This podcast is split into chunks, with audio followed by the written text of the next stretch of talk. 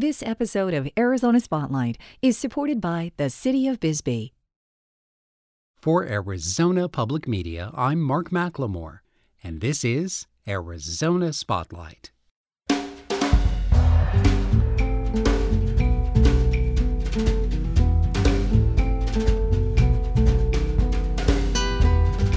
Coming up, meet baker Don Guerra of Barrio Bread in Tucson. He's been recognized with one of the most prestigious food awards in the country. Renowned travel writer Tom Miller shares stories from his book, Where Was I? A Travel Writer's Memoir. Adiba Nelson reads an excerpt from her autobiography, Ain't That a Mother? And Remembering Baxter Black. Those stories are next on Arizona Spotlight.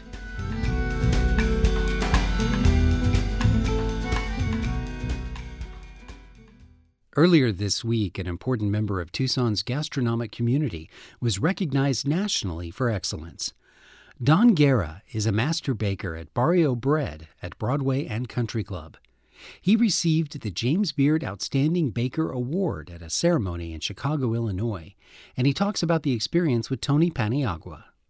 Don, how did baking come into your life? I was reading a little bit about you, and it says you had two bakeries in the nineties, and then you became a school teacher at an elementary school for seven years. Yeah, so I moved to Flagstaff in nineteen ninety-one after leaving the University of Arizona, and second day of living in Flagstaff, I landed a baking job, and I knew from that first evening in the bakery that this was the career and craft I wanted to pursue. Teaching bread and making bread had always been my passion, but I just wanted to take this detour to kind of figure out life a little bit, and I thought that the College of Education and the teaching experience would really help me hone my skills for being a bakery owner.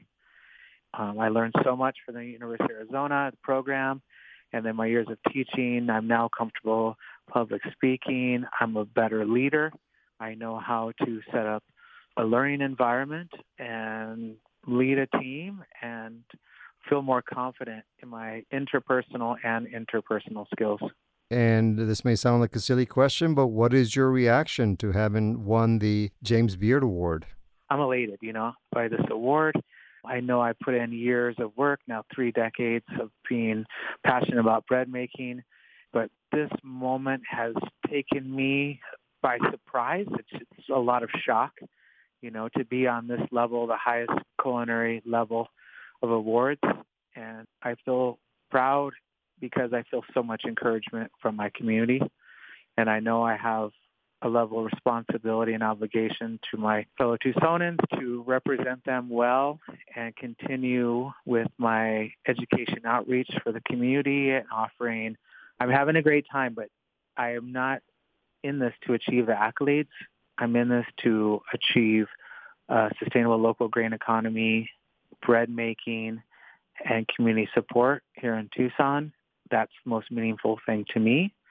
It is nice to be celebrated and acknowledged for my craft and what I do as a bread artisan, but these accolades just help to give momentum to regional grain economies. And so we're seeing this across the nation. These regional grain bakeries pop up, and it's because of this attention that these local grain bakers are being given. Moving forward, any special plans? How long do you think you'll be in the uh, kitchen making wonderful breads? I hope it goes on. I just continue doing more of the same. I'm very excited to have an opportunity to teach more and to lead more, maybe in a different capacity. Instead of making the bread daily, I can ease up on that because I'm not getting any younger, and those early mornings come very early, but I'll never stop baking bread. I'll always be hands-on. I'll never be an absentee owner, and I love sharing my craft with others and inspiring a younger generation to gain interest and continue to make Barrio Bread so it will live on forever in our community. Don Guerra, thank you very much for joining us, and congratulations once again. Okay, thank you very much.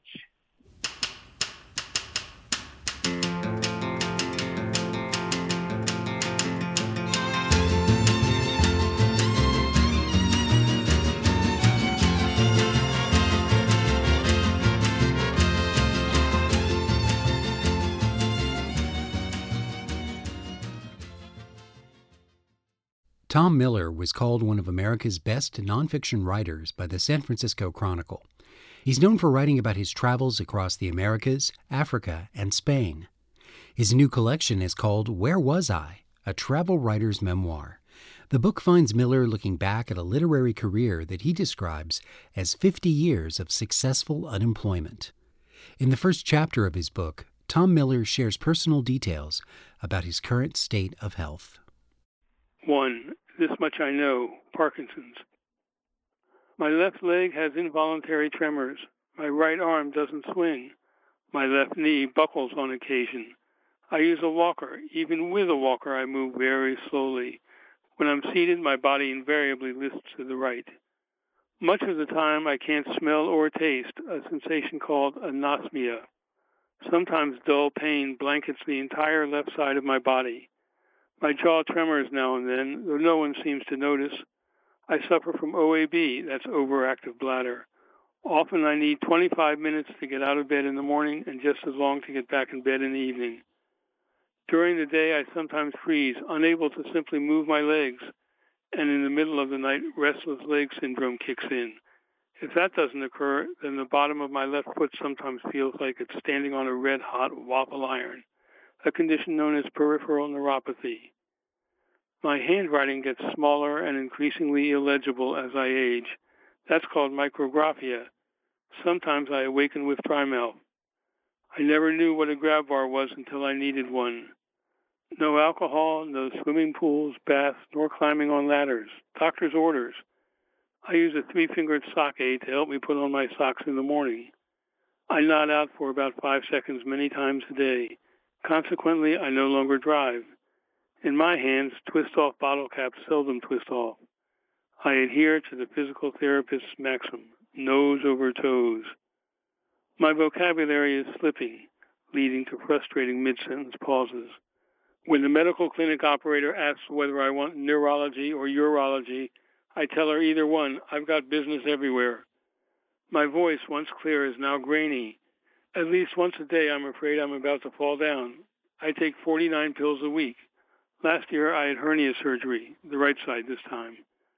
Earlier, my ear, nose, and throat man sent a tiny camera down my esophagus, a procedure much like the one my gastroenterologist performed. From head to toe, I have a doctor for just about every inch of my body.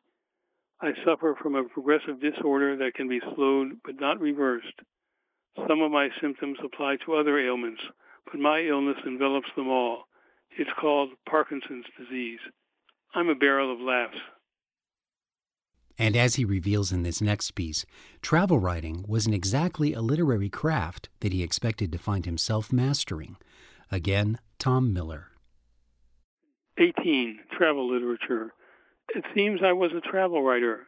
I had little awareness of travel writing as a genre, but when On the Border came out, reviews invariably referred to it as travel literature, a category I had never really considered. Since then, I've learned this much. Great travel writing describes what's going on when nobody's looking.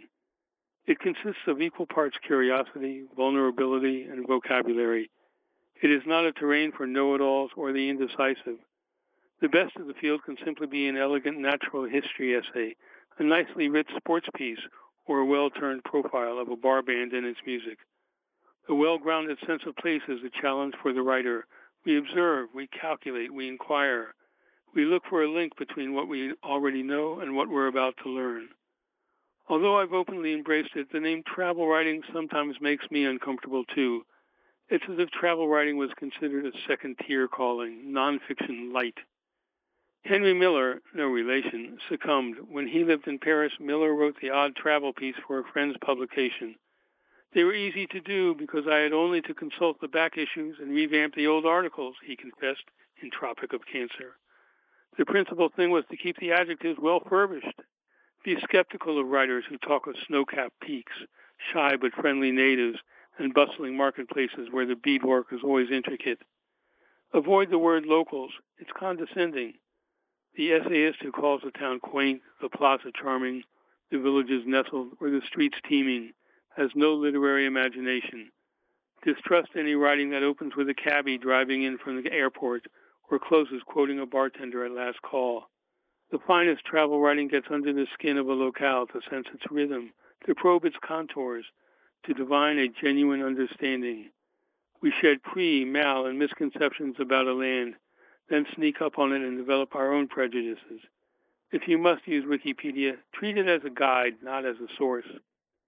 Surely as buses plunge off Peruvian mountainsides and Norwegian freighters collide with Liberian tankers, the basic ingredients of formula travel writing will endure. My favorite travel accounts are full of polemic, prejudice, and adversity, revelation, conquest, and triumph. The best travel writing elegantly addresses first-person sociology, economics, and anthropology, history, geography, and politics, biology, culture, even criminology. Its refreshing honesty reveals a world of surprising love and disappointed fools, unforeseen circumstance, and invigorating challenges. Travel writing is not prone to niceties either.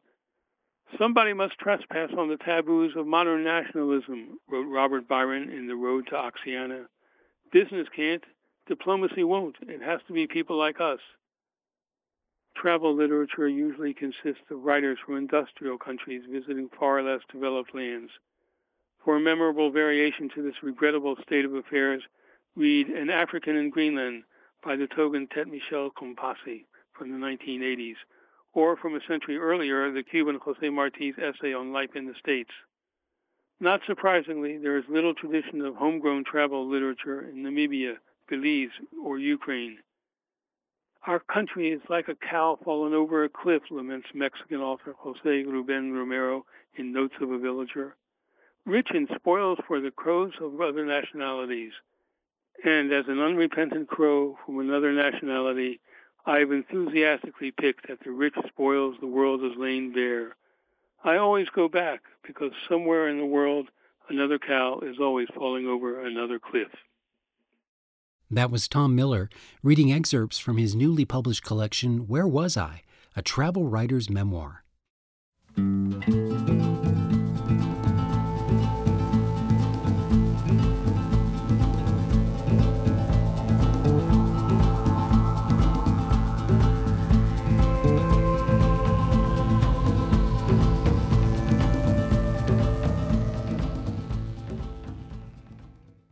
Adiba Nelson is a Tucson-based author and activist. She's recently been traveling across the U S to promote the release of her autobiographical book, Ain't That a Mother? And next, we'll hear her read an excerpt. Adiba Nelson is an independent contributor to this show, and this commentary does not reflect the opinions of A Z P M. This is Adiba Nelson, and I am reading an excerpt from my new book, Ain't That a Mother?, published by Blackstone Publishing, two thousand twenty-two.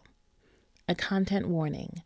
I will be speaking about my experiences with postpartum depression, and this particular excerpt details my first day alone with my newborn daughter. What happened later that day is hands down one of the most frightening, heartbreaking, and truly unfamiliar experiences of my motherhood journey. Remembering it, I don't even know the woman I'm about to tell you about. I'd never met her before that day. But apparently she lived deep inside of me and just needed an opportunity to introduce herself. It was around six p.m., and Emery had just woken up from her last nap of the day, screaming bloody murder at the top of her pint-sized lungs. She was hungry and had no qualms about letting me know. I got up from the couch and walked into her room, already feeling the anxiety rise in my chest. In my head, I was trying to talk myself down out of the tree I was climbing, en route to the highest limb I could find. I wanted to get as far away from my child as I could.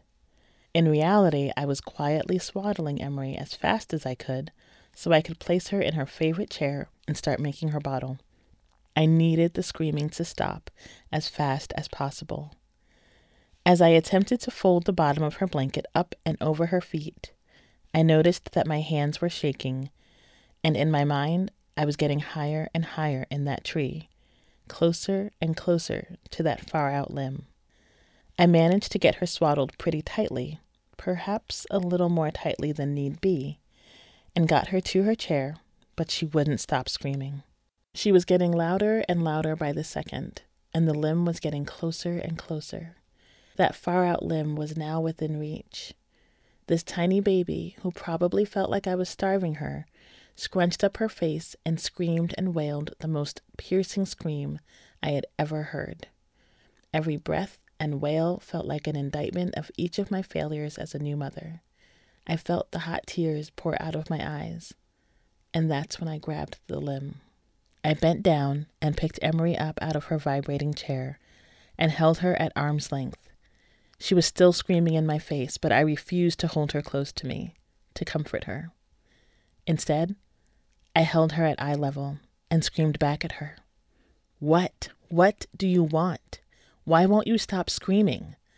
Stop it. Just stop. What is wrong with you? Stop it. In my mind, I felt that far-out tree limb I had grabbed onto begin to splinter. In reality, I felt my grip on my screaming daughter's swaddled body tighten, and in a brief moment of clarity, I knew exactly what was about to happen if that limb broke, if I didn't put her back in her chair immediately. I was about to shake my baby. I saw her head in my mind snapping back and forth on her tiny neck. Of all the horrific images that had paraded themselves across my frontal lobe since the minute we left the hospital, this image scared me the most, because it was real. It could actually happen. I could actually shake and potentially kill my child. I put her back in her chair before that limb gave way completely. I think I scared the crap out of myself. I was a child and family social worker with a background in child development. I knew all too well what happened when parents shook their babies, and I knew that at that very moment, I was definitely not in my right mind. I was too high up in that tree, too far out on that limb, and I needed to climb back down as fast as I could. I may have been in the middle of a complete mental breakdown, but I knew that regardless of the thoughts I was having, I could not hurt my daughter. I stared at her, still screaming in her chair, still hungry, and walked past her into the farthest corner of the kitchen. I leaned into that corner, slid to the floor, screamed at the top of my lungs, and pulled at my hair, tears flowing uncontrollably from both of us. I cried and screamed and cursed God for what felt like an hour. I felt so ill-equipped for this so-called gift he had given me. Everyone had always told me I was going to be such a good mother, and I had always seen myself with four or five children. But here I was, faced with one, and I couldn't even handle our first day alone. I was terrified. I was devastated. I felt lost and alone and truly out of my element as well as my mind. I didn't know a single person who had ever experienced postpartum depression, and the only things I'd ever seen about it was in Lifetime movies where white women killed their babies in bathtubs. This wasn't a black woman thing. This wasn't a Puerto Rican woman thing. And if it was, we surely didn't talk about it. Ever. Not to each other, at least. I had managed to climb down out of the tree, but there was no one to tell about how high up I'd gone or what I'd seen. Adiba Nelson's memoir, Ain't That a Mother?, was just released by Blackstone Publishing. You can find much more from Adiba Nelson on her website, the full nelson dot net.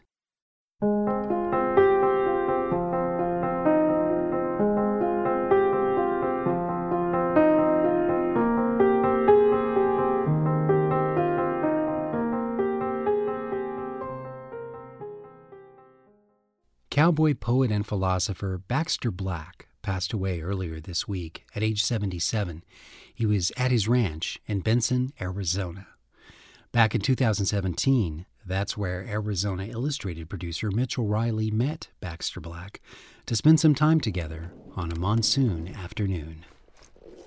I am writing for the cowboy. Many good ranchers and rich oil men. I love them all. I do. And if they like being around cowboys, that's fine. But when I write the story, I'm aiming at the guy that's working for them, because that's me. Rudy? It started with milking the cow and feeding the chickens on his parents' place. When we went out to feed the chickens, we had a mean old rooster. Seems all things agricultural were in his blood from the start. His first foray into poetry came years later in a college class. And I wrote this poem, and it was a, I, I know it had a religious point to it, but it came back from the English teacher, and at the top, and then they had those old red wax pencils, had a big red wax circle with an F in it. And the teacher had written, "Write about what you know." Well, he knew hard work and he knew cowboys. And over time, he went on to write about what he knew. Cowboy poetry is about wrecks. Horse wrecks, dog wrecks, cow wrecks, ship wrecks, financial wrecks. And that's, uh, I guess, my place in life, too. His most recent effort is called Lessons from a Desperado Poet. I dedicated this poem to a friend of mine who fell while sitting on a mule's neck backwards and broke his back. So I wrote this for him, but it applies to a lot of people who lose their mind sometimes. It's called Living on the Edge. There, but for a whim of fate, go you, you and I. Any man who chases lightning or thinks that he can fly. Are we stupid? Are we crazy? Are we rebels without cause? No, the reason is much simpler. We bet the pot because the drummer who keeps time for us stays just beyond the ledge, and one only hears his cadence when one's living on the edge. You'll never know just how much I love you. You'll never know just how much I care. I've got blood blood center. I've had a heart stent done, and so when you get in that brush, sometimes you come out and look like you've been in a sword fight. Baxter Black, the prolific poet and humorist to folks of the country and Western persuasion. Farmers, ranchers, cowboys, and those who wish they were one. As to being a cowboy, Baxter says it's not something you decide. You either are one or you aren't. Listen, we got thunder. It means we're going to have lightning and it's going to rain. And uh, I'm going to get to watch it. When he's not writing poetry and reading to his listeners, he rides alongside his longtime friend and ranch hand, Francisco. And if you ride long enough, you're bound to get bucked off. I did. I did get bucked off. And it was a horse that I had been riding for a year. And the first two leaps, I was in the leaves, in the branches. And then we came out of there, but I had one rein in my hand. And I just let flat on my back. But I still had a hold of the rein. I was proud of that. Francisco said, "It looked like a rodeo." You know, you got to be able to take a fall financially. If you get your heart broken, you got to get up and keep going. If you lose your job, you got to get up and get back on the horse. Stupid as it may sound. Listo, Francisco. Sígame. Baxter Black, now seventy, says his poetry is born out of life experience, his own and those he's come to know. Ladies and gentlemen, can you hear that thunder? Voila! He grew up and lived most of his life in places where it doesn't rain. He's called Arizona home since nineteen ninety-seven. So I live in a grand part of the world, and one of the things that lured me here, if, if I could call it that, was I made the mistake of driving through this for the first time in August, and it was verdant and green. And I thought, my gosh, it's like the jungle here. I think I could do this. Sure enough, he's written a poem about rain. It's called Feast or Famine. In Feast or Famine, at least examine the game we came to play. Because win or lose, it's how you use the cards that come your way. Just let her rain, the rancher said. I've built up quite a thirst. I know the low road's plumb washed out, the tank dam's bound to burst, we'll have to plant the wheat again and clean the water gaps. But you won't hear this fool complain if it reaches to my shafts. The truth is, friends, we've needed this. We've been so dry so long, I thought we'd have to sell the cows and pay the piper's song. The winter grass just lay there stiff for months, it never changed. I'd walk out through the crackling brown that covered all my range and watch the wind blow dust clouds where good grass should have been. I'd count the bales in the stack and calculate again the days of feeding I had left before I'd have to face the ultimate decision, what I'd do to save the place. The weatherman was helpful, except he always told the truth. Piddling chance of ten percent meant it just rained in Duluth. And that's, keep her coming, baby. That's nice for Minnesota, but it don't help me a bit. I gave up chewing Red Man so I wouldn't have to spit. But he said last night, a chance of rain, more than just a trace. I washed the car and left the windows open just in case. And sure enough, this morning, big old clouds come rolling in. And they parked above the driveway, and the thunder made a din that rattled all the windows in the house where I sat still. And at two, it started raining. And I still ain't got my fill. It's coming down in buckets, like it's paying back a debt, and me, I'm standing in the front yard in my shorts and soaking wet. When the sun comes out tomorrow, it sparkles all around off pools and puddles standing like big diamonds in the ground.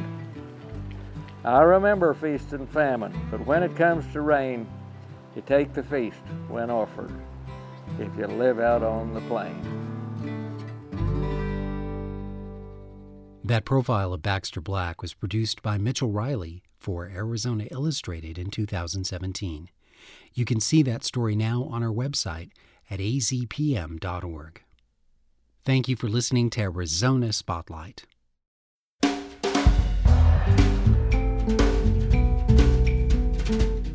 show originates from the A Z P M radio studios. A Z P M's news director is Christopher Conover. The music is by Calexico. The production engineer is Jim Blackwood. I'm producer and host, Mark McLemore. Thank you to the City of Bisbee for their support of Arizona Spotlight.